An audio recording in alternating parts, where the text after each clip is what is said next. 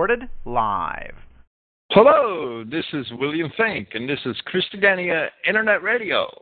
Today is Friday, May 30th, 2014. I have a few things to, stay be, to say before continuing with our um, presentation on Paul's epistle to the Romans. Four weeks ago, I did a presentation on the Saturday night program entitled Sons Are Bastards.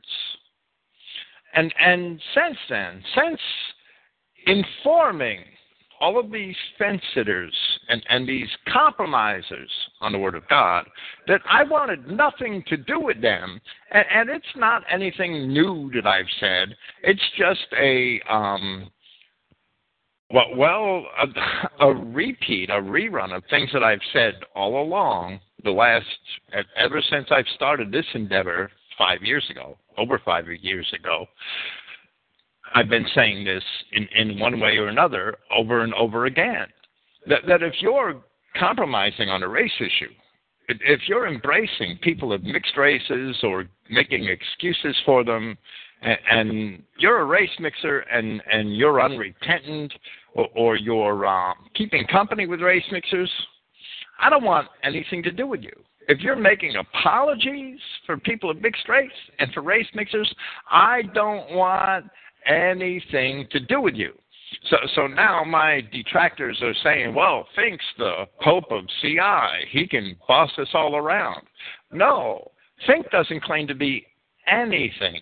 Finck, even though he has a certificate of ordination from the Church of Christ in Israel, dated for December of 2000, doesn't even use the title pastor, never mind trying to be somebody's pope let me not, I pray you, accept any man's person, neither let me give flattering titles unto man. For I know not to give flattering titles. In doing so, my Maker would soon take me away. Now, now I don't disdain the title pastor. If, if um, if you're gathering the sheep to the sheepfold and properly expounding the Word of God, and other people give you that title, that's fine. I'm not going to knock you for it, but I don't use titles for several reasons.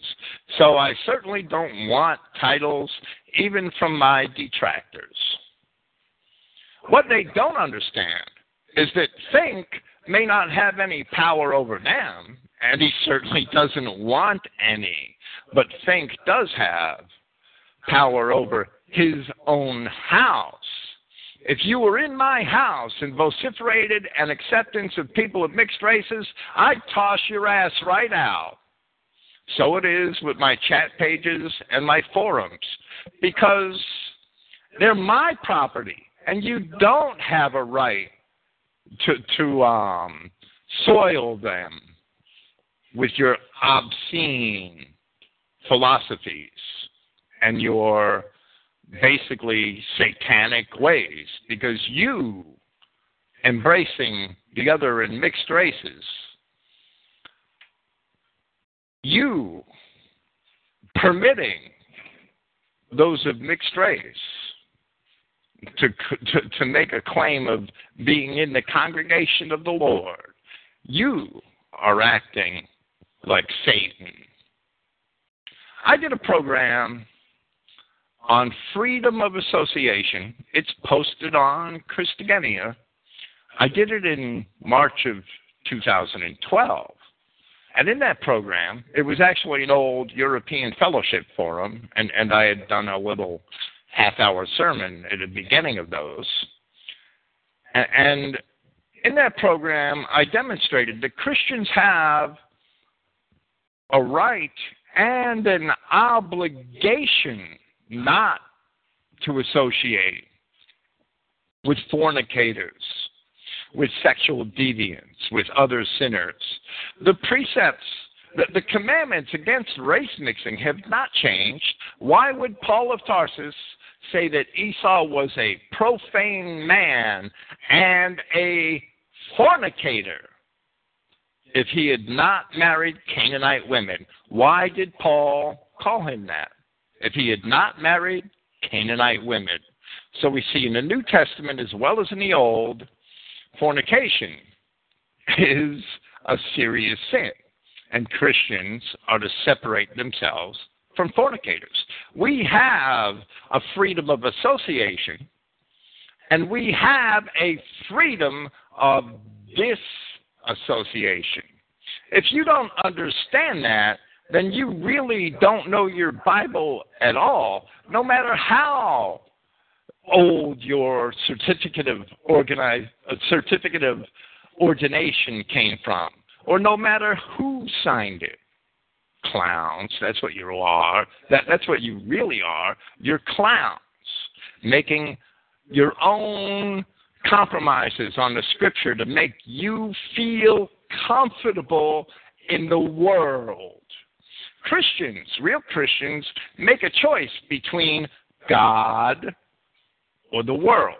When I did my Amos Part 10 presentation in, in April of 2013, I also talked about freedom of association and freedom of disassociation. And the text to that that that mini sermon which I gave before I presented my last part of my Amos presentation, the text on of, of that is is posted under remarks on freedom of association and disassociation on the Christogenea forum. If I feel that you are a fornicator or that you are a sinner or that and, and unrepentant because I only have to accept repentant sinners. I don't have to accept unrepentant sinners, and I certainly should not. Paul of Tarsus said, delivers such a one to Satan for destruction of the flesh, that the, that the spirit may be preserved in the day of Christ. Christians must make a choice between God or the world. I have recently been criticized, and these are my words in April of 2013. I have recently been criticized for choosing to separate myself from certain people who I believe had made themselves friends of the world. Accepting your little bastard granddaughters, you're making yourself a friend of the world. Some of my critics have insinuated that I have no right to tell them whom not to associate with. Well, that is true. I cannot control whom other people associate themselves with. I'm not trying to make, play Pope. These clowns, these clowns who are ridiculing me for practicing my freedom of disassociation, they are the ones who imagine themselves to be popes. And they're really clowns. I have no right and no control over whom other people associate themselves with. However, I have every right not to associate with people based upon their associations. And it is that right which I am asserting. That's what I explained in March of 2012.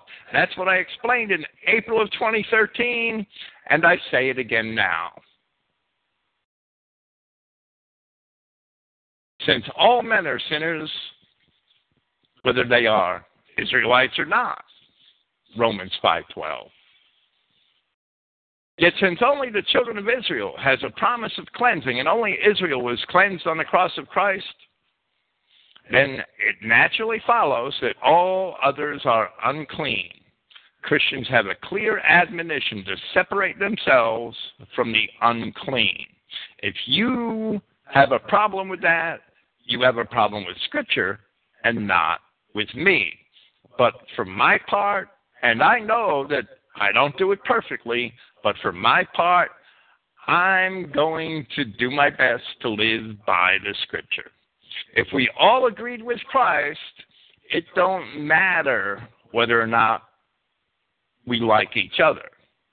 We have to agree with Christ, or we have no part with him.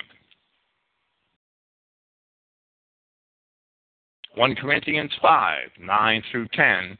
I wrote unto you in an epistle not to company with fornicators, with race mixers, people who pursue different flesh.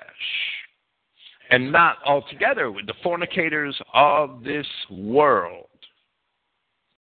For then must ye needs go out of the world. The Christian should separate himself from these people. It's an obligation. A lot of people have said, and this gets back to me, I don't go listening to other people's programs, but my, my dear friends, that they do, and and um, sometimes I prefer they didn't, but they do report things that are said about me in other Christian identity venues. And some people have said that Finck has a lot of knowledge, or he knows the scripture, or he knows history, but he has no love. Christian love, real Christian love, is love for God first. That's the first commandment. The first three or four commandments, depending on how you want to number them, all have to do with our relationship with God. God comes first. Therefore, His Word comes first. Real Christian love is love for God's Word first. To hell with your brother if he doesn't obey God's Word. Deliver such a one to Satan so that the body may be destroyed and the spirit may live in the day of Christ. Racism, absolute racism, is love. Racism isn't hate, racism is love. Yahweh God created our race to be kind after kind. Racism is love. It's love of one's true kindred, and it's love for God's original creation. What men call hate, properly applied, is merely a natural defense against that which threatens the things which we love. Therefore, hate is healthy. Hate is even godly when it is properly applied. And God hates too. If you don't understand that, then I don't want you listening to me. God comes first. And we should love God and His creation because He loves us. We should hate all threats to that creation. That is our defense against those threats. Christian humility, real Christian humility, is submitting oneself to the Word of God. It's not kissing your brother's ass when he's wrong. That's not humility. That's compromise. Humility is not compromise. I also did a program on this. I don't remember where it is offhand, but it's on Christogenea. It might be part of my um, presentation on the epistles of Peter that seems to come to mind. Real Christian humility is submitting oneself to the word to the word and to the laws of God, not kissing your brother's ass. My detractors pretend to be racists, and they purposely obfuscate the racial message of Christian identity. They're interlopers. They're intruders. They don't belong. They're either purposeful deceivers or they themselves are deceived by a deceiver and by their own lusts because the deceiver, the serpent who deceives them, tells them something that they want to hear because they have a little bastard granddaughter or because they got half Filipino kids. That's why they hate me, because I tell the truth, and I won't compromise with them over their little half Filipino kids. I'm not going to tickle their ears by telling them, oh, God's going to love them. No, He's not. He's going to toss those bastards into the lake of fire. That's what He's going to do. I'm not playing Pope. I can read the Bible. And that's what the Bible tells me is going to happen to those little bastards. I'm not going to ever compromise on that message to make somebody feel good or to make them comfortable in this world. These people who compromise on the race message are doing it purposely. And then they go and troll the forums and the, and the, and, and the talk show pages and the chat rooms of the people who stand for the message. And they do that so that they could make Christian identity into a circus. And then the spectators end up defending the clowns. Why do the spectators defend the clowns? I'll tell you why. Because when someone tells them the truth, the spectators resist the truth. They resist it because if they accept it, then they're convicted of their own stupidity. So they have to defend the clowns. Otherwise, they have to admit their own stupidity.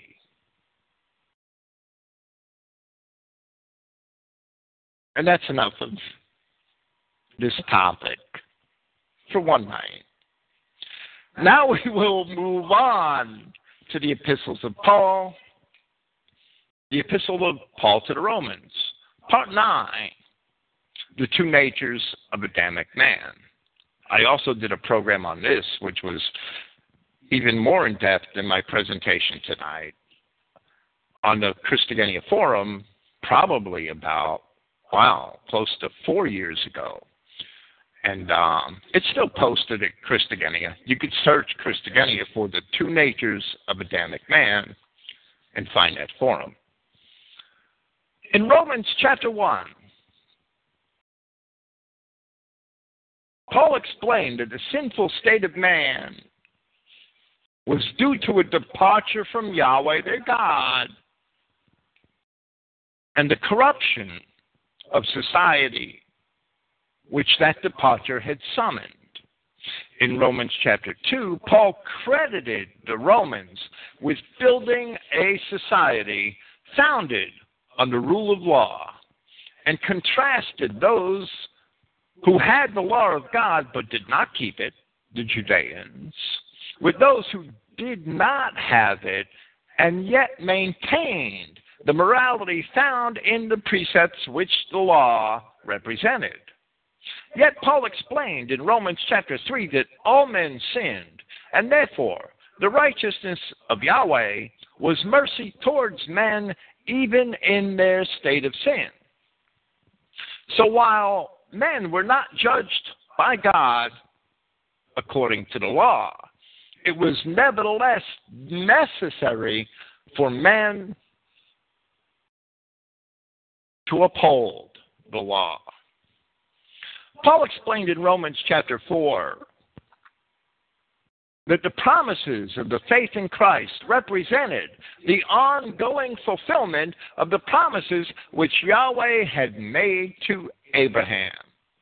Paul also explained that the Romans, being descended from Abraham, were a part of that fulfillment.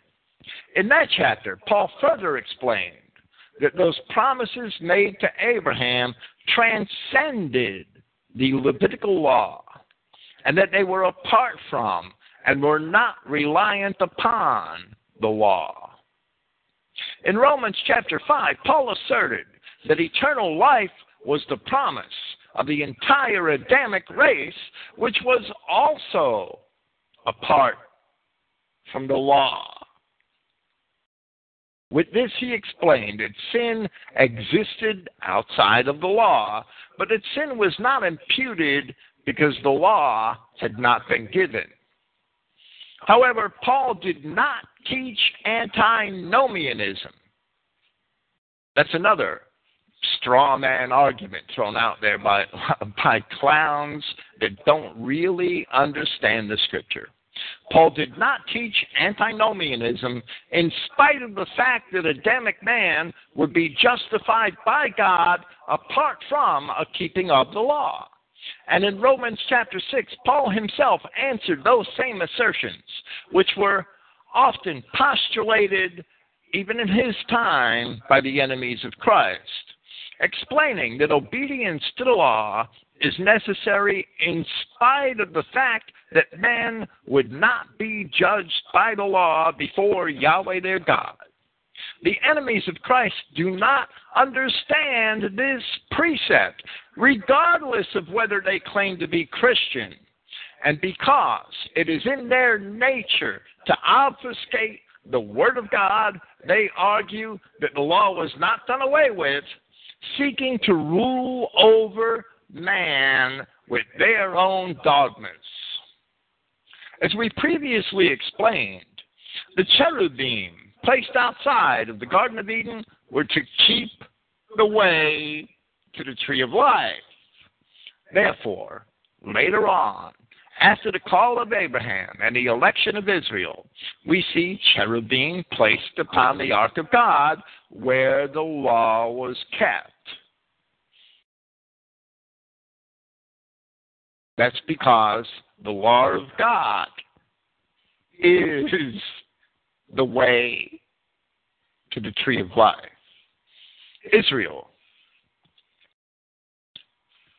keeping the law of God, albeit rather imperfectly, was preserved by God so that the remnant of the nation could bring forth their Redeemer, the Son who rose in the east. While all of this is symbolic, it certainly indicates for us the importance of the law of Yahweh God as a component for the maintenance of life, which is the keeping of an orderly and just society under God. Paul is, of course, addressing the Romans as Israelites. And he tells them as much in many ways throughout these chapters. It can indeed be demonstrated that the Romans, having descended from the Trojans of antiquity, were a branch of the ancient children of Israel. So in Romans chapter 7, Paul explains exactly how and why it was that they were not bound to the law. Because Yahweh came as a man and died in order to release Israel from the law, that the law would be fulfilled, and the reconciliation of Yahweh with Israel through Christ would be made possible. Since in our last presentation, we only discuss these first four verses of Romans chapter 7, we will offer them once again here in summary from verse 1. Are you ignorant, brethren? I speak to those who know the law, that the law lords over the man for as long a time as he should live. For a woman married to a living husband is bound by law. But if the husband should die, she is discharged from the law of the husband. So then, as the husband is living, she would be labeled an adulteress if she were found with another man. But if the husband should die, she is free from the law. She is not an adulteress being found with another man. Consequently, my brethren, you also are put to death in the law through the body of Christ, for you to be found with another, who from the law was raised in order that, I'm sorry, who from the dead was raised in order that we should bear fruit for Yahweh. Israel, as a nation, was the bride of Yahweh their God, and he was the husband. There are men who scoff at this, even in Christian identity. They should be ashamed of themselves. This is the language that Yahweh God used in order to define his relationship with the nation of Israel, depicted as a woman throughout the Revelation and often throughout the prophets. If Yahweh God chose this language and these laws of marriage to define his relationship with Israel, who the hell is man to question that? Oh, he didn't really mean that. Oh, yes, he did mean that. Otherwise, he wouldn't have used that language over and over and over again throughout all the prophets and the Gospels and the letters of Paul and the Revelation. Yahweh, married to Israel, put Israel away for their sin and issued a bill of divorcement through the words of the prophets. But Yahweh had also promised to remarry Israel at a future date. However, the law was an obstruction to the promised reconciliation. If Yahweh should die, he would free both Israel and himself from the letter of the law by bringing the law to a fulfillment. Then, once again, he would be free to join Israel to himself in a renewed relationship, thereby keeping his promises to the patriarchs.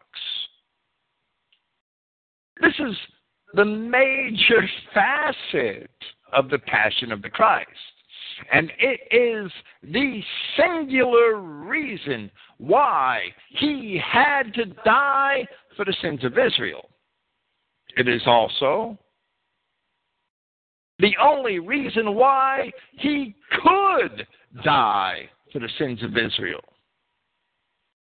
Since if the law had to be kept, and God's law cannot fail, then the only other alternative was for all Israel to die, but Yahweh had promised in the prophets that they would not.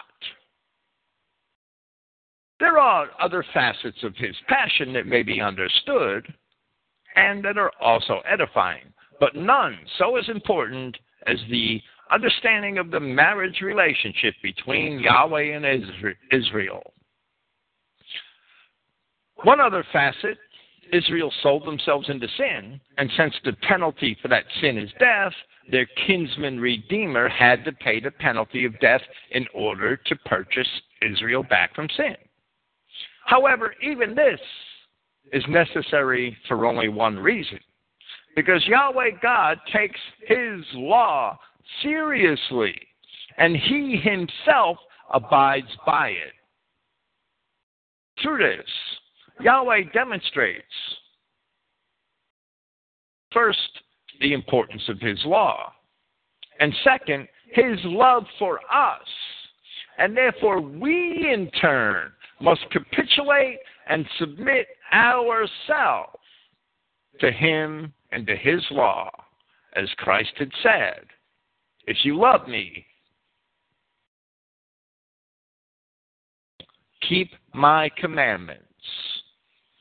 Here, in the balance of Romans chapter 7, Paul continues his discussion of the need for the law of God, its function in our lives, and its relationship to our own sinful nature.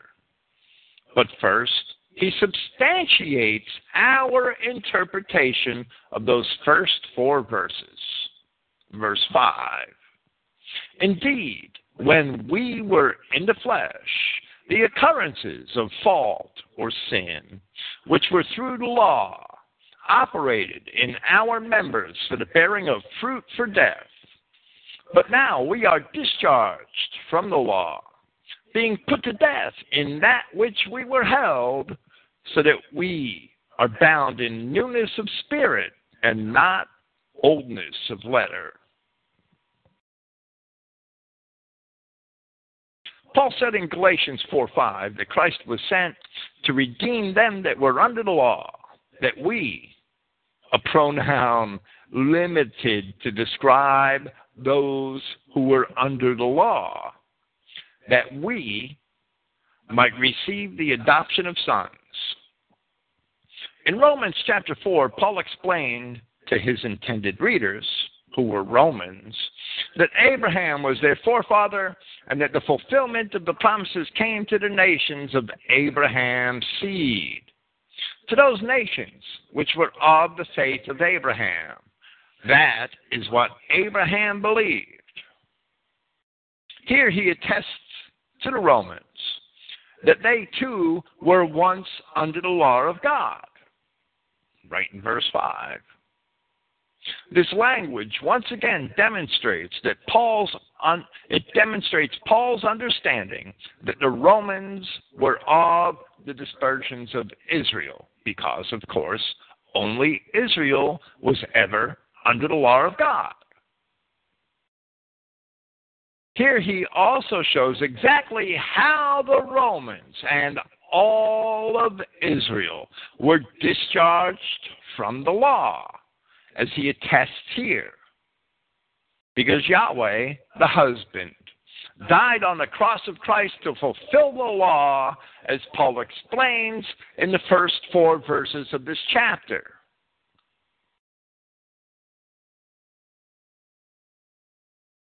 Paul had said in Romans chapter 2, in verse 28 and 29, one by appearance is not a Judean, and not by appearance in flesh is circumcision, but in concealment is one a Judean, and circumcision is of the heart, in spirit, not in writing, of which approval is not from man, but from God. There are many commentators who would assume that because circumcision is of the heart and not of the flesh, that Paul opens the door for universalism.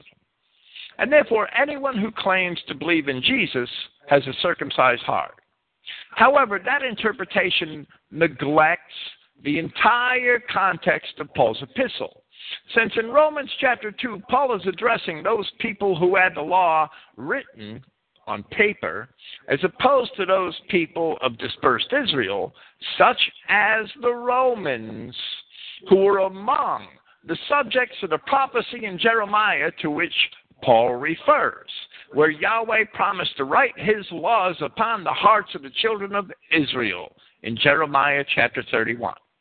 These are two specific parties which Paul is comparing and no third party can ever be added to the equation.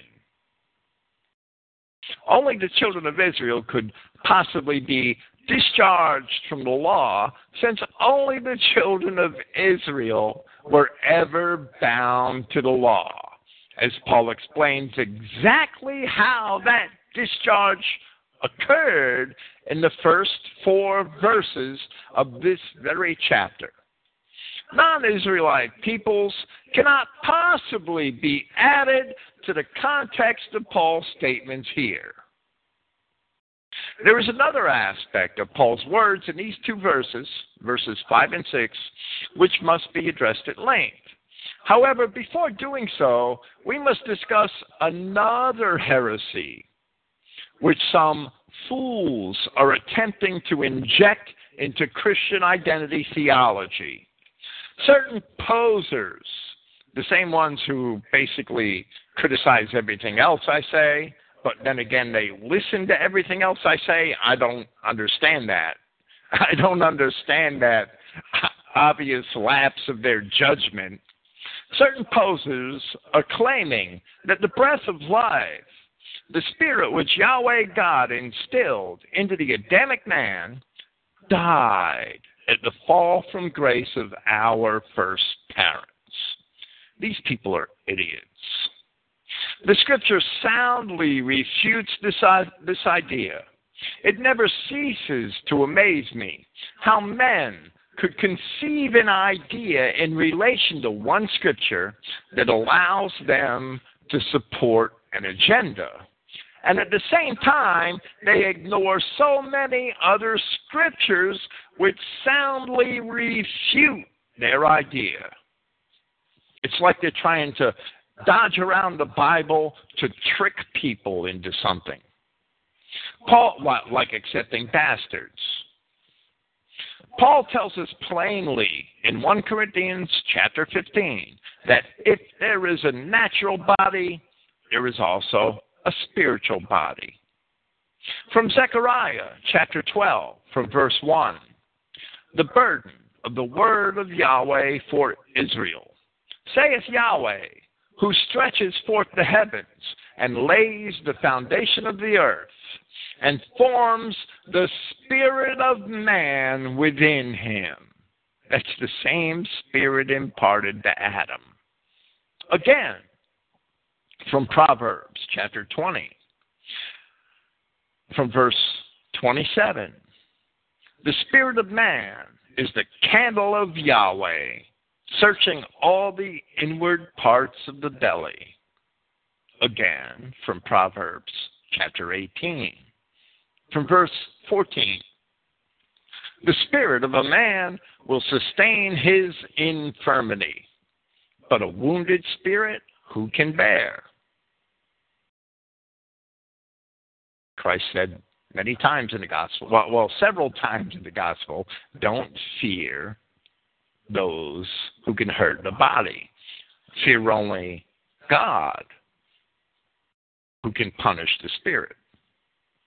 And finally, from Psalm 32, from verse 2 Blessed is the man to whom Yahweh imputes not iniquity, and in whose spirit there is no guile. Because the Adamic man, his spirit is the real him. Most of these passages have a word for spirit, which is the same word used to describe that breath of life in Genesis chapter 2. Ostensibly, the word used to describe the spirit of man was also used to describe the breath. Because breath was associated with the unseen life force which could be discerned, but which could not be seen. Many other passages of Scripture demonstrate that the Adamic man has a distinct and enduring spirit imparted to him by Yahweh God, and which distinguishes him from the beasts. From Ecclesiastes chapter 3 Who knoweth the spirit of man that goes upward, and the spirit of the beast that goes downward to the earth? And Ecclesiastes, that being a rhetorical question, Ecclesiastes is written very cynically. Ecclesiastes, a work of King Solomon, was a very cynical book until we get to the last chapter. It describes the state of man apart from God and without the hope which we have in God.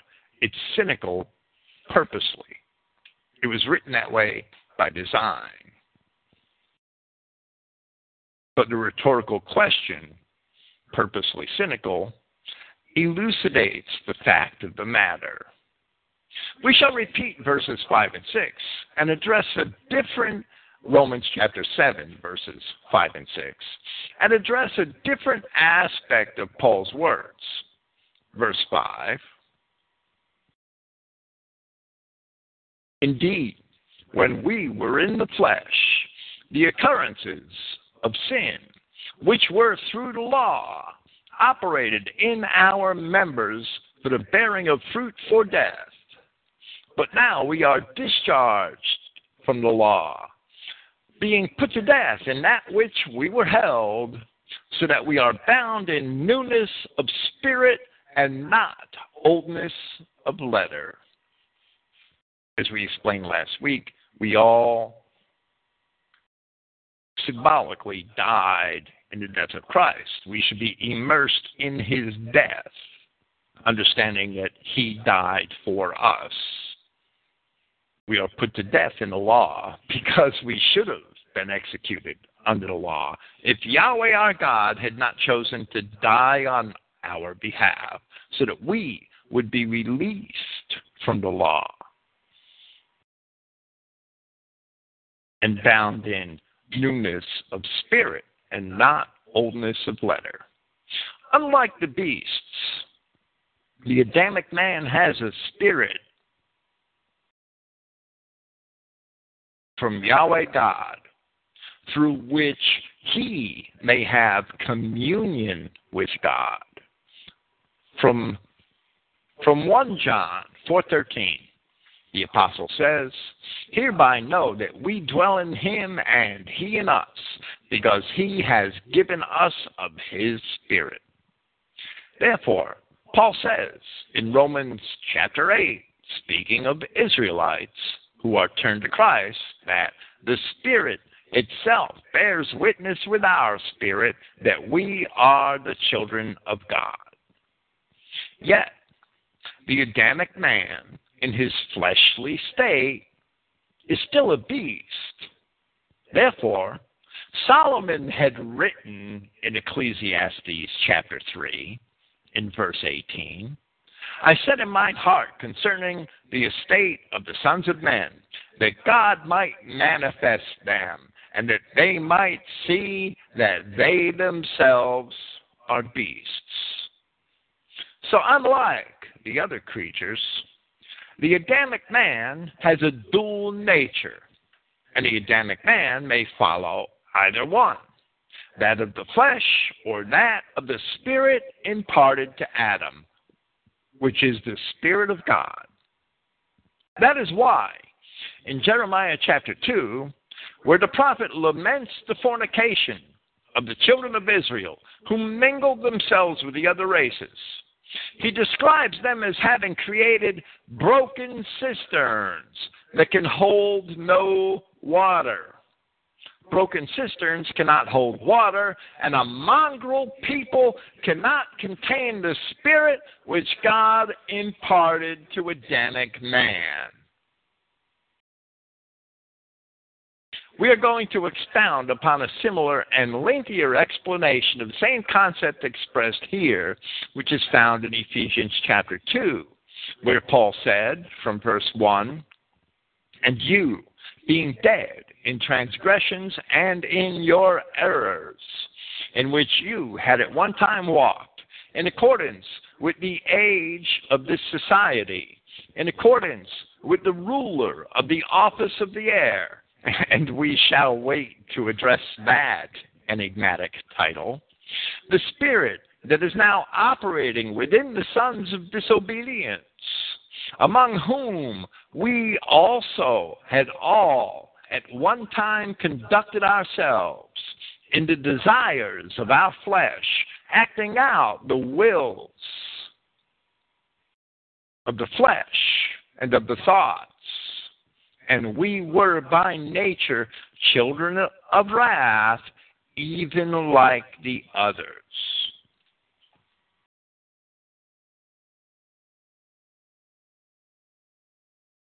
historically. In Ephesians chapter 2, Paul is referring to the idolatry of the children of Israel, for which they were put away by Yahweh their God. Paul describes a spirit operating in the sons of disobedience, among whom he says, We also had all at one time conducted ourselves. And because they did so, they were by nature children of wrath, even like the others. Paul is making a reference to two distinct groups those who follow the sons of disobedience, and the sons of disobedience themselves they are the others. They are the children of wrath. Following the sons of disobedience, we yield ourselves to our fleshly nature.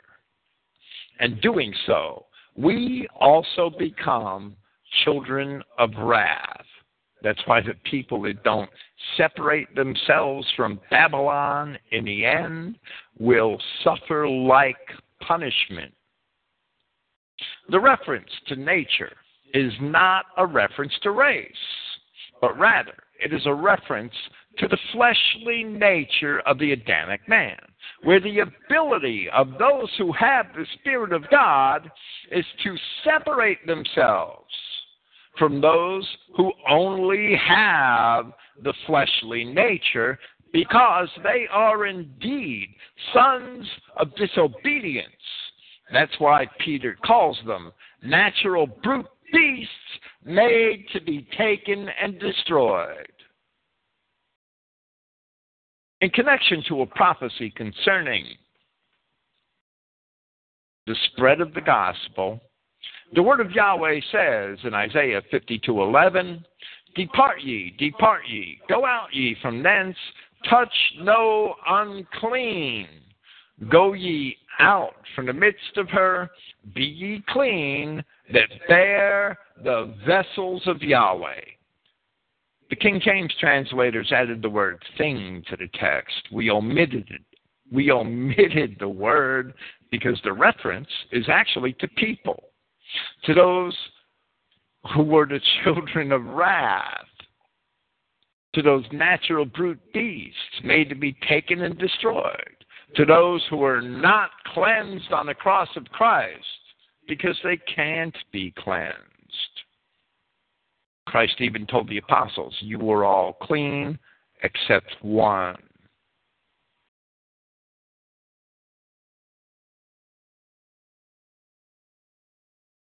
The uncleaner people. Ye that bear the vessels of Yahweh. Paul's not, or, or I'm sorry, Paul quotes this.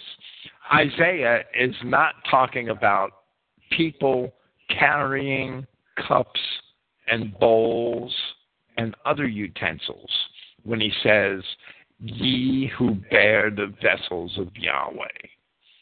The people that bear the vessels of Yahweh are those who are of Adam, those who have that spirit which Yahweh imparted to our race. The body is a vessel for the spirit. We learn in the Enoch literature that evil spirits come from the children of bastards. Evil spirits come from the children of race mixing. Evil spirits are derived from bastards.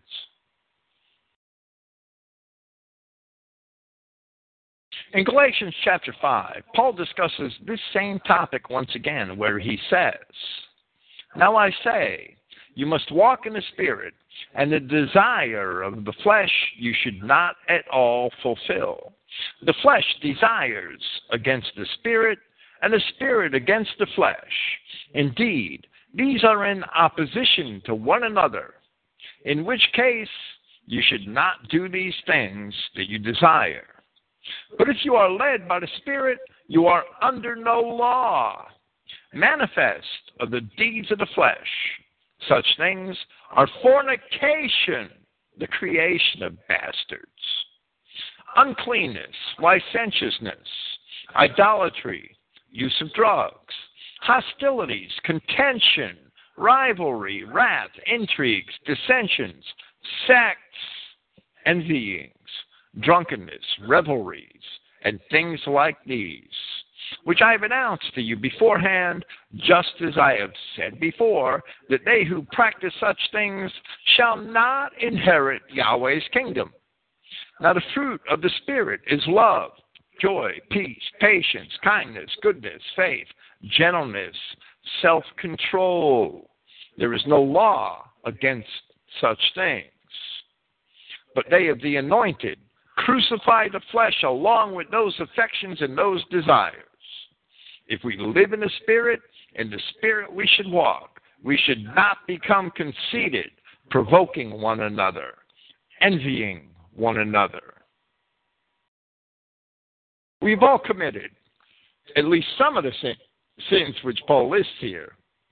Because at various points in our lives, we all yield to the flesh in one degree or another. For this reason, the Apostle John wrote that if we say that we have not sinned, we make God a liar and his word is not in us. But when we do sin, if indeed we are children of Israel, then we have an advocate in Christ. 1 John chapter 2. However, the children of God have a dual nature, the spirit and the flesh, being born of both water and of the spirit, as Christ himself explains in John chapter 3. Therefore, employing self control, the children of God can indeed overcome the lusts and deeds of the flesh and repent of their sins. From John chapter 3, where Yahshua is found in a conversation with Nicodemus and elaborates on his statement that a man must be born from above in order to see the kingdom of heaven. And I'll quote from John chapter 3, verse 5. Yahshua replied, Truly, truly, I say to you, if one should not be born from water and spirit, he is not able to enter into the kingdom of Yahweh. That which is born from of the flesh is flesh, and that which is born from of the spirit is spirit. You should not wonder that I said to you that it is necessary for you to be born from above. The wind blows where it wishes, and you hear its sound, but you do not know from where it goes. I'm sorry, from where it comes and where it goes. Thusly are all who are born from of the Spirit. The denominational sects still follow the error of Nicodemus, imagining Christ to have been referring to some ritual rebirth in the baptism of water, which is how the Jews of old made their converts. However, Christ is not saying that a man must be born again, but rather that he must be born from above, that he must have the Adamic spirit which God imparted to our race in order to enter into the kingdom of heaven. If we do not have that spirit, then we are spurious. And we are, no matter what we think we are, if we do not have that spirit, we are children of wrath who are not part of Yahweh's creation, but are instead a part of the corruption of Yahweh's creation, which has perpetuated since the fall of the angels which left their first estate. These are those whom the Apostle Jude describes as clouds without water, twice dead, wandering stars, to whom is reserved the blackness of darkness forever, and they're among us. Or I should say, in today's day and age, we are among them. They are children of wrath. There are other passages which, where Paul makes analogies of the difference between the man of the flesh, the Adamic man who follows the flesh, and the man of the spirit, the Adamic man who obeys the spirit and lives by the spirit. We shall not discuss them all, but we shall cite 1 Corinthians chapter 2 from verse 6. Now we speak wisdom among the accomplished, but wisdom not of this age, nor of those governing this age, who are being done away with. Those who are the children of wrath of Ephesians chapter 2. Rather, we speak the wisdom of Yahweh that had been hidden in a mystery which Yahweh had predetermined before the ages for our honor, which not one of the governors of this age has known. Since, if they had known, they would not have crucified the authority of that honor, of that honor. But just as it is written, things which eye did not see, and ear did not hear, and came not into the heart of man, those things Yahweh has prepared for them that love him. Yet to us, Yahweh reveals them through the Spirit. For the Spirit inquires of all things, even the depths of Yahweh. Indeed, of men, who knows the things of mankind, except the spirit of man which is within him? Even so, no one knows the things of Yahweh except the spirit of Yahweh. Now, we do not receive the spirit of the society or the world, but that spirit from Yahweh, we are born from above. In which case, we should know the things granted to us by Yahweh, among which is eternal life. And the scoffers scoff and say, Oh, all Israel isn't going to be saved. That's not what it means. Well, yes, that is what it means. We also, which we also speak of, I'm sorry, 2, 1 Corinthians 2.13, which we also speak of, not instructed in words of human wisdom, but instructed in of the Spirit, by the spiritual compounding with the spiritual when you read your scripture. Now, the natural man does not accept that of the Spirit of Yahweh, for it is folly to him, and he is not able to know because it is inquired of spiritually. But the spiritual inquires into all things, and it by no one is examined. For who has known the mind of Yahweh? Who will instruct him? But we have the perception of Christ, or the perception of the anointed. The natural man is the fleshly man, the man with care for the flesh, the man who disdains the word of God because he has chosen the ways of the world, the man who would tell you, oh, the little bastards, they're okay. It's not their fault they're bastards, even though such an attitude is absolutely contrary to the Word of God. These same clowns that do these things, they imagine that if we obey the Word of God, that we're not spiritual. We can't use these verses about spirituality as compared to the flesh as a license to pervert the Word of God because we would rather go by our feelings oh, he's not spiritual because he doesn't believe that bastards are going to be saved. Oh, he's not spiritual because he hates niggers. Wow. I've heard this. Imagine that. If we're spiritual, we will understand the Word of God because the law is spiritual. Wow. They take that word and turn it upside down. The law is spiritual. And when you have the Spirit of Yahweh, you'll understand it. And you'll understand the implications of its judgments. And when you do that, you'll know that all the little bastards are going to the lake of fire. You will not accept the sins of the flesh. These clowns want to use this word, this word spiritual as an excuse to accept the sins of the flesh. They're turning the Word of God upside down. When you have the Spirit of God, you will agree with His law and not try to corrupt it for your own feelings, for the feelings and the desires of the flesh, to make yourself feel good in this world.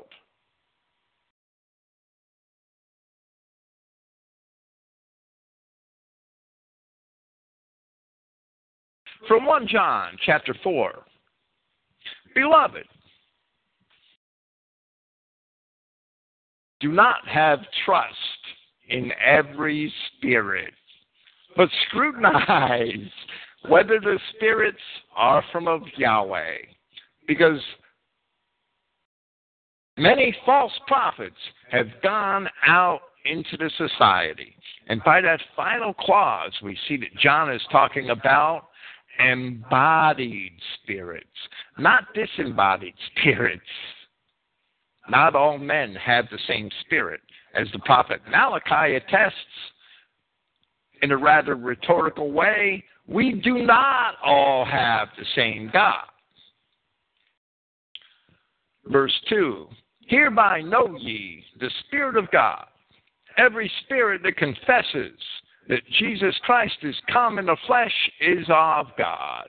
And every spirit that confesses not that Jesus Christ is come in the flesh is not of God. And this is that spirit of Antichrist, whereof ye have heard that it should come, and even now already it is in the world. Ye are of God, little children, and have overcome them, those children of wrath. Because greater is he that is in you than he that is in the world. They are of the world. Therefore speak they of the world, and the world hears them. We are of God. He that knows God hears us. He that is not of God hears not us. Hereby know we the spirit of truth and the spirit of error. Beloved, let us love one another, for love is of God, and everyone that loves is born of God and knows God. Once again, the children of wrath are excluded from the equation. Not properly understanding. This is an old problem in Christian identity that I have to address. Not properly understanding that there are three types of men from the beginning and throughout the Bible has caused much confusion and unnecessary division even within Christian identity. First, there are the children of Adam, which are of the tree of life in Christ. Then, second, there are the children of corruption, which are of the tree of the knowledge of good and evil. The lines between those two types of men cannot be crossed by individuals. You're born of one tree, you're born of God, or you're born of the other tree. You're born of the world. If you're born of the world, you can't make yourself born of God, no matter how many times your ass is dipped in the river, no matter how many times you're baptized. You can't become a child of God. You have to be born from above. If you're a child of God, on the other hand, you you might be able to join yourself to the tree of the knowledge of good and evil. You might be able to join yourself to the children of wrath and have an offspring with them.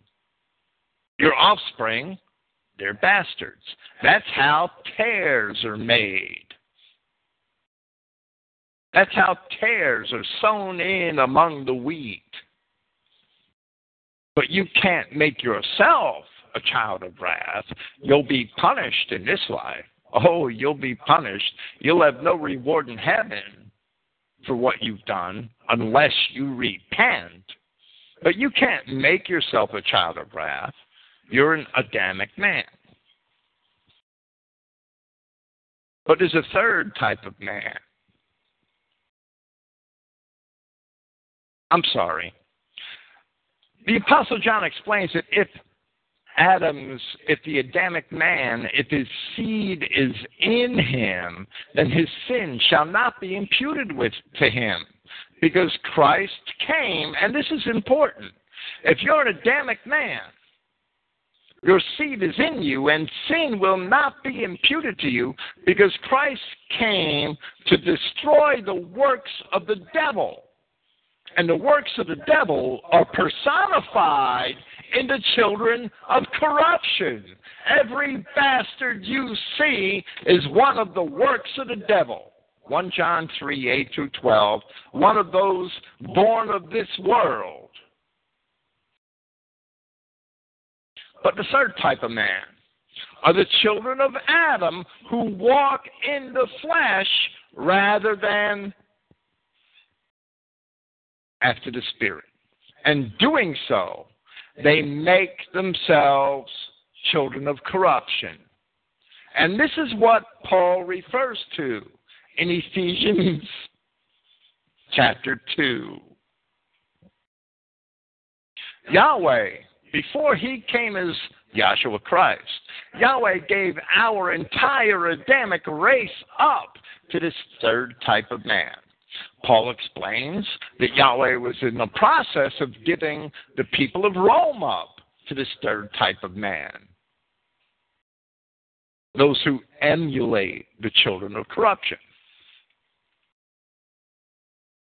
Because they follow the flesh. Yahweh gave our entire Adamic race up to this third type, but promised salvation for Israel and preservation in this world if they choose that life in the Spirit by which the deeds of the flesh are overcome, as Paul is about to explain in another way in the balance of this chapter.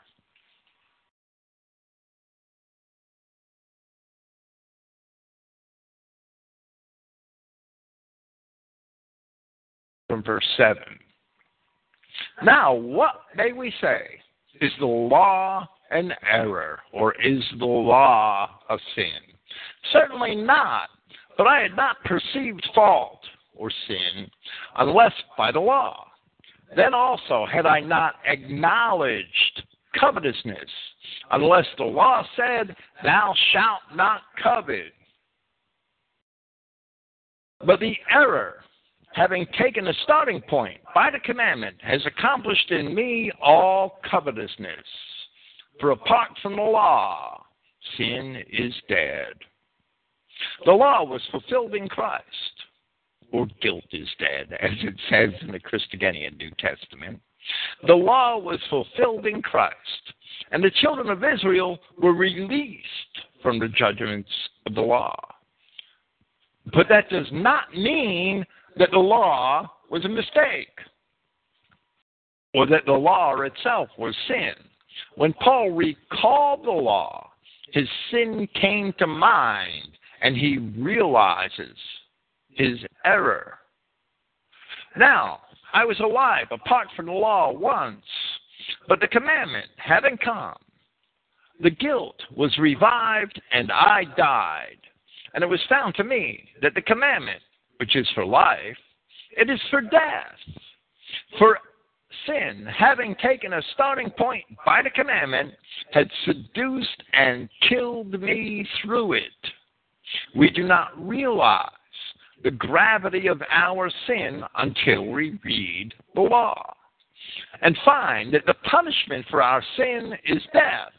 Once we realize that obedience to the commandment keeps us on the path to life, and we see the consequences of our sin, we should understand that our sin leads us to death. Verse 12 So indeed, the law is sacred, and the commandment sacred and just and good. And Paul asks another rhetorical question then that which is good to me, has it become death? Certainly not. But error or sin, that it may bring fault to light, through the good in me accomplishes death, so that the fault becomes excessively wicked by the commandment. The good in Paul can read the law and recognize that his behavior, which was contrary to the law, was sinful people with agendas, bad people, read the law and see the circumstances of their lives. So what do they do? They seek to corrupt the law. That's what the Jews do. That's what the Talmud is all about. Oh, that word congregation in Deuteronomy 23 2, we'll just scratch that out and, and we'll interpret that word another way. That's what we'll do. And then my little bastard granddaughter, she's suddenly a saint. Yeah, right. That's what the Jews do. They dispute with the law of God. Paul saying that the good in him can read the law and recognize that his behavior, which was contrary to the law, was sinful. And a good man can do that.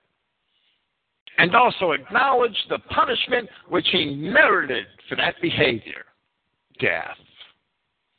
The good in Paul can recognize that his sinful behavior merited death, and therefore, Paul is describing a learning process here. The result is that the Adamic man understands how important it is to keep the law of Yahweh in his heart and do his best to abide by it. It is important that the sin becomes evident by the commandment so that the Adamic man can experience sin, and by that experience, he can learn not to do evil.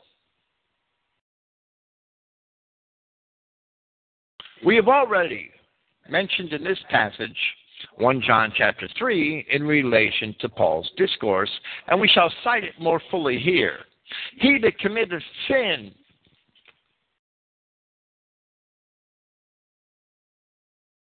is of the devil. For the devil sins from the beginning. For this purpose, the Son of God was manifested, that he might destroy the works of the devil whoever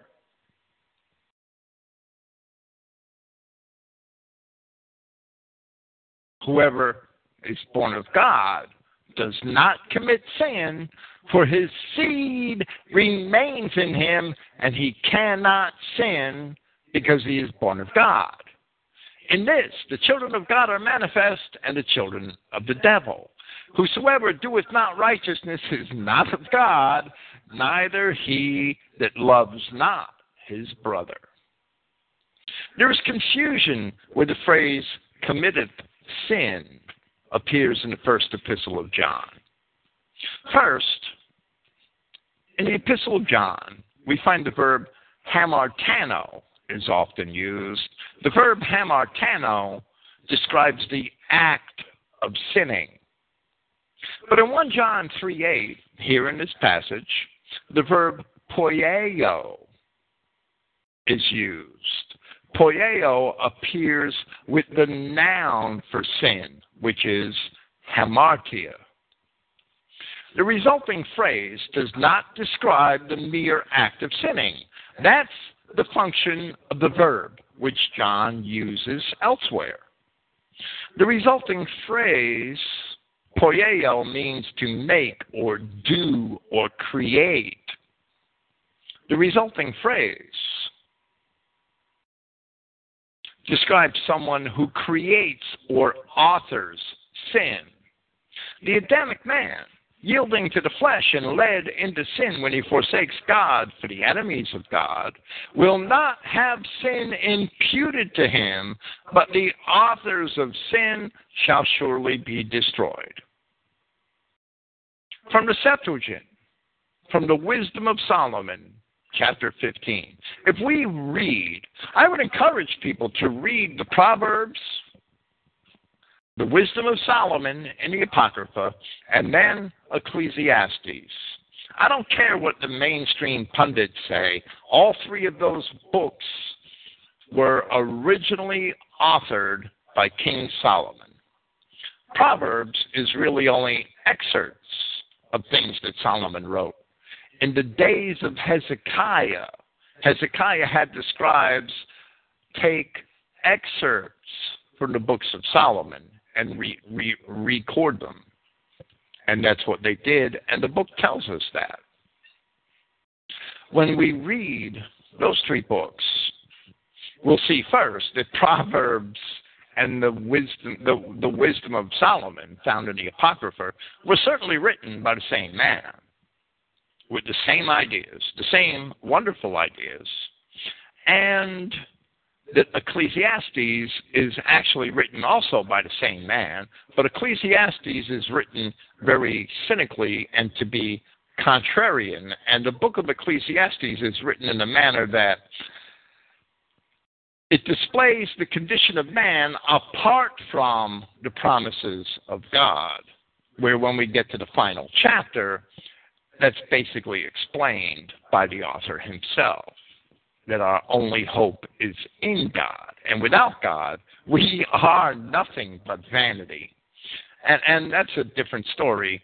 But when we read those three books, we will see that Solomon is the inspiration for a great number of the ideas of Paul of Tarsus, without a doubt.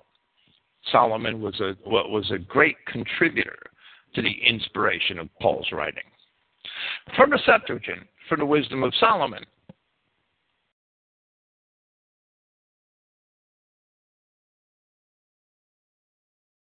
Chapter 15.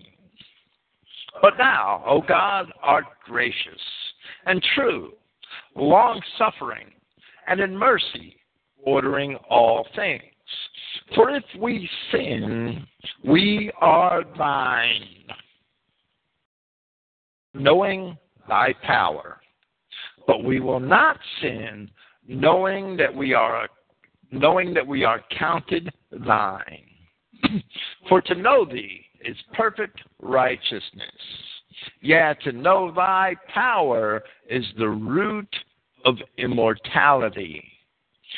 For the same reason, Paul tells the Galatians, Wherefore the law was our schoolmaster to bring us unto Christ, that we might be justified by faith. But after that faith has come, we are no longer under a schoolmaster. Therefore, we conclude that the reason for the presence of the children of God in this evil world is so that they may know sin and learn the importance of obedience. Each and every Adamic man was created to be immortal. Wisdom of Solomon, chapter 2. Romans, chapter 5.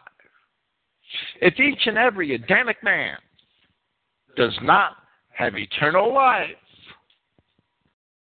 then the lessons concerning sin and the need for obedience are pointless.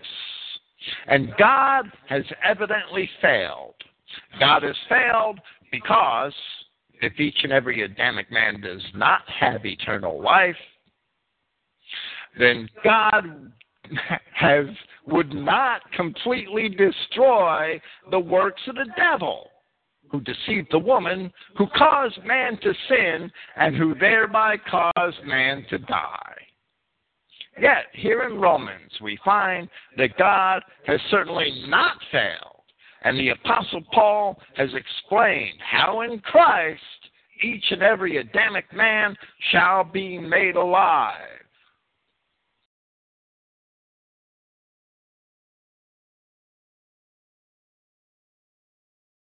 The works of the devil, which Christ came to destroy, resulted from the initial rebellion of Satan and his angels described in Revelation chapter 12.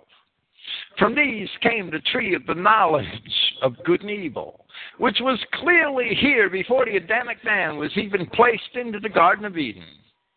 So, as Paul explains in Romans chapter 8, Christ came in the likeness of sinful flesh, and for sin condemned sin in the flesh.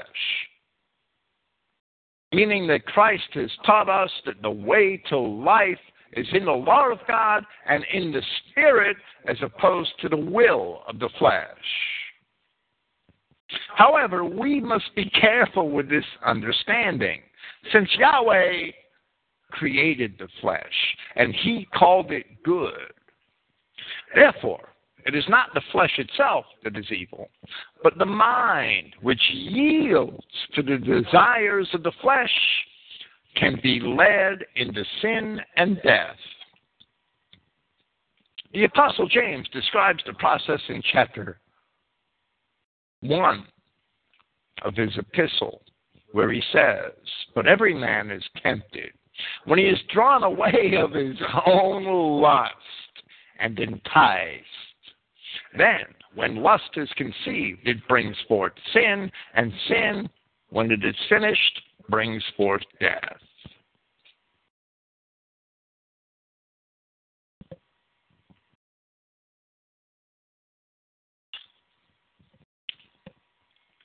The non Adamic races are not mentioned in Scripture.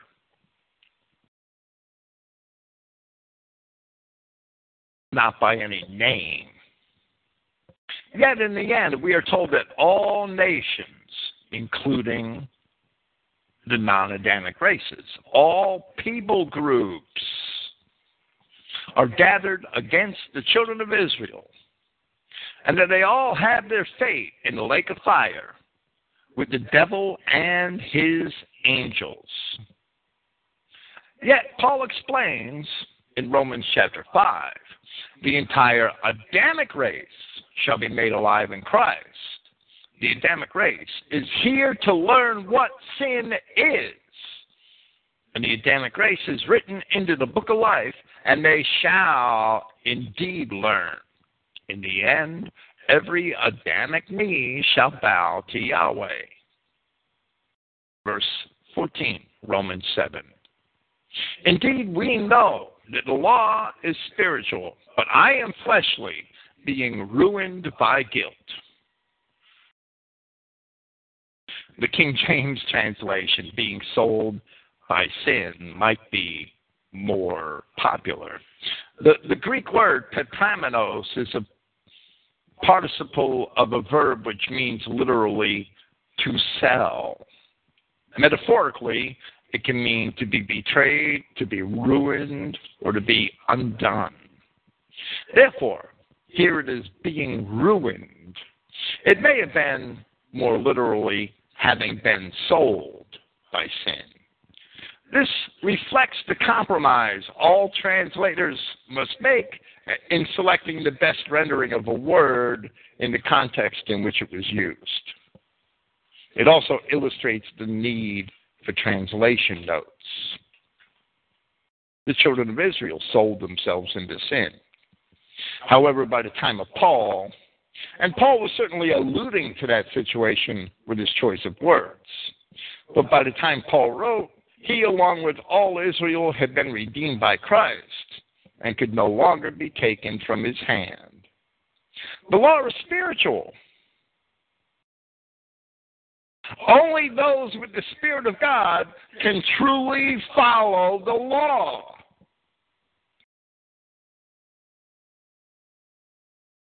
Those without the Spirit of God, they will always corrupt the law.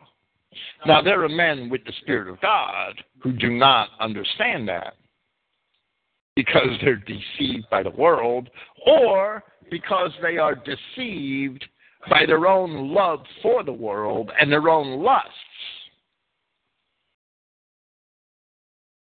Paul has already said here that it was the good in him which enabled him to see the gravity of his own sin after he had sinned and then recollected the law.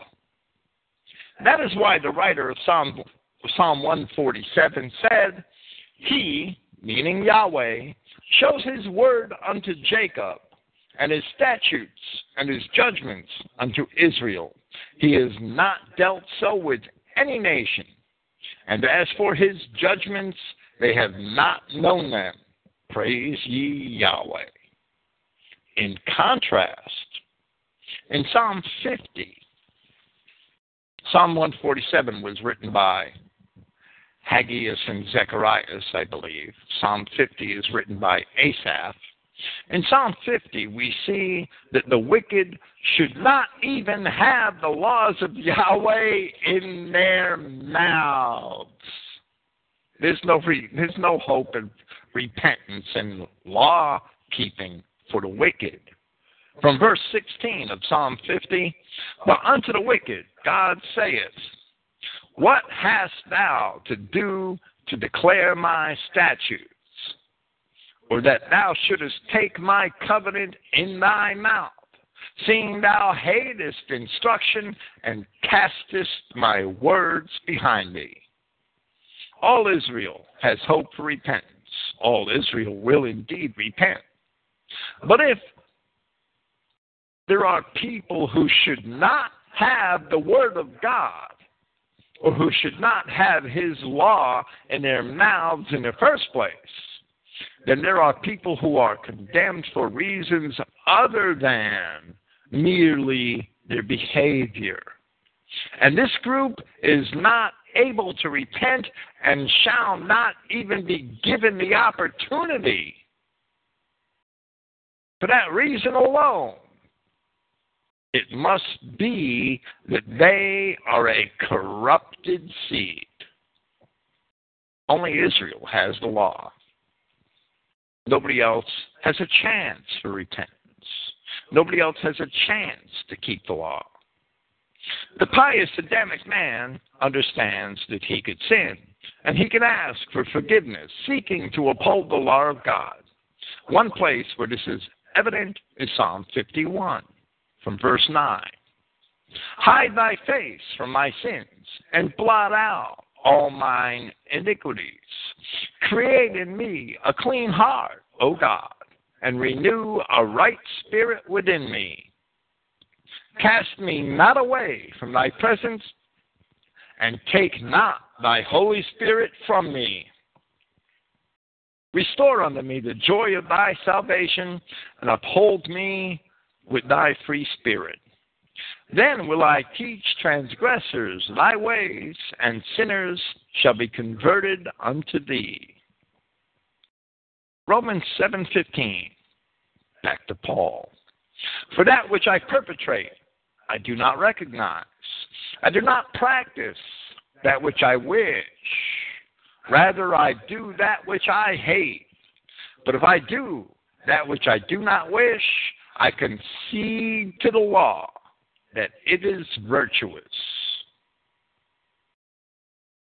In this very example, Paul mentions covetousness or lust, which is arguably the easiest of all sins to fall victim.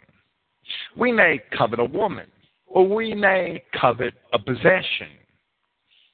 With this, we shall repeat the words of the Apostle James. But every man is tempted when he is drawn away of his own lust and enticed. Then, when lust is conceived, it brings forth sin, and sin, when it is finished or when it is accomplished, brings forth death. Paul admits that he covets, but then he asserts that he hates covetousness and the covetous thoughts of his mind if we refuse to recognize our covetousness, then we will not be enticed to act upon it, and we can escape sinning on account of our refusal. I do not recognize that which I perpetrate. He doesn't recognize his covetousness. That way, he won't act on it. In other words, he doesn't acknowledge it.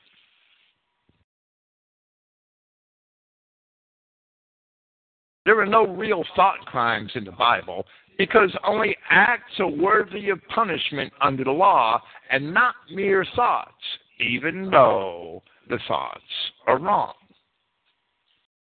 We often cannot help our thoughts, but we must recognize evil thoughts and discard them. Not acting on his covetousness, Paul consents that the law is good where it says, Thou shalt not covet. Verse 17. Now then, no longer is it I perpetrating it, but the fault, the sin dwelling in me. The covetousness originates from the fleshly nature of man and not from the spirit. The spirit can overcome the flesh, and that is our ultimate purpose to live in the Spirit and to seek to serve God rather than serving the desires of the flesh. If covetous thought arises, and we don't acknowledge it, then we don't act on it. And Paul says it's not I doing it, but the fault dwelling within me. In other words,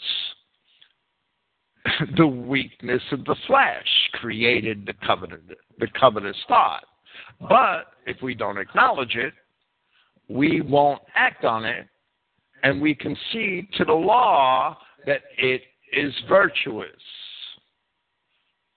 Real simple. Therefore, I know that good does not dwell in me, that is to say, in my flesh. Indeed, to be willing is present with me, but for me to achieve virtue, no. To be willing, we wish to achieve virtue, that's the spiritual mind. The spiritual mind has to learn to control the fleshly. The Codex Claromontanus and the majority text, and therefore also the King James Version, they end verse 18 with the words, For me to achieve virtue, I find not. The flesh, left to its own devices, cannot do good. The spiritual man, the man with the spirit of Yahweh, who who employs that, who obeys that, and employs that as his guiding light, can overcome the deeds of the flesh. That's the Christian objective. Verse 19 I do not wish that I practice good, but that I do not wish evil. This I practice. And again, Paul is referring to covetousness, that merely having the thoughts of evil are evil, and admitting that he cannot help but have them. In this same manner, Christ said that whosoever looks on a woman to lust after her has committed adultery with her already in his heart. Matthew 5:28. Therefore, even if there is no punishment for such thoughts under the law, they are nevertheless wrong, and men must avoid them. So when Paul, when they arise in him, he does not acknowledge them. He ignores them and, and, and, and consents to the law that it's good, not acknowledging them, not recognizing them, he won't follow the way of the flesh into sin. Here, the difficulty of the struggle between the spiritual and the fleshly is manifest. That Paul says that he merely wishes not to do evil rather than even hoping to do good. This is much like the prayer and the reason for praying with which Christ advised his apostles. When they asked him how to pray, he gave them that simple prayer which we often today call the Lord's Prayer. And it ends with the request that we not be tempted and that we be kept from evil. Matthew 6:13, Luke 11:4. Likewise, in the garden of Gethsemane, when Christ wanted to pray alone, he exhorted the apostles to await him and to watch and pray that ye enter not into temptation. The spirit is willing, but the flesh is weak. And those words express exactly what Paul is saying here. Verse 20 But if that which I do not wish, this I do, no longer is it I perpetrating it, but the fault dwelling in me. Self control and temperance are required in order for the spirit to overcome the flesh. For that reason, Paul says in 1 Corinthians chapter 9 that accordingly, in that manner I run not as if secretly, in that manner I spar not as if thrashing air. Rather, I beat my body and bring it into subjection, lest perchance I, having proclaimed to others, myself should be found not standing the test. It is necessary for us to control ourselves. However, when we do fail, it is because the, desires of the flesh were stronger than our spirit could stand. Ostensibly, most Adamic sinners are in a state of apostasy from God do not keep themselves mindful of his law, and have no real care or knowledge of why they should do so. However, when we sin, knowingly or not, we certainly have an advocate in Christ. 1 John chapter 2. Those of us who know and keep the truth of the Christian gospel must pray that we are kept from temptation and are given a reminder that God is faithful, who will not suffer you to be tempted above that ye are able, but will with the temptation also make a way to escape that ye not that ye may be able to bear it. 1 Corinthians 10:13. Those of us who seek to correct the failures of our brethren do well. For the apostle James said that he who converts the sinner from the error of his way shall save a soul from death and shall hide a multitude of sins. James 5:20. However, correcting our brethren, we must do so in the spirit of humility, humility and not with the spirit of self righteousness. Therefore, Paul said in Galatians chapter 6 Brethren, if a man be overtaken in a sin, you which are spiritual, you who know the law, restore such a one in a spirit of meekness, considering thyself, lest thou also be tempted. Verse 21 I find then the law which wishes me to practice virtue because evil is present with me. Indeed, I rejoice in the law of Yahweh. The Codex Vaticanus has in the law of the mind there. I rejoice in the law of Yahweh in accordance with the inward man. The inward man is the spirit from Yahweh which is within each and every Adamic man. If there is a spiritual, if there is a natural body, there is a spiritual body. In 2 Corinthians chapter 4, Paul speaks of those children of Yahweh facing the trials of this world, where he says, For which cause we faint not, but though our outward man perish, yet the inward man is renewed day by day. Again, from Proverbs chapter 20, the spirit of man is the candle of Yahweh, searching all the inward parts of the belly. Verse 23 But I see another law in my members, battling against the law of my mind and leading me captive to the law of sin which is in my members. I am a miserable man. Who will deliver me from this body of death? Paul asks a rhetorical question, as it is clear that only Yahweh, our God, can save us. Verse 25 I am thankful to Yahweh through Yahshua Christ our Prince so then, I myself, with the mind, indeed serve the law of Yahweh, but in the flesh, the law of error or sin. Reading Proverbs, it is readily evident that Solomon believed all true wisdom to be of God.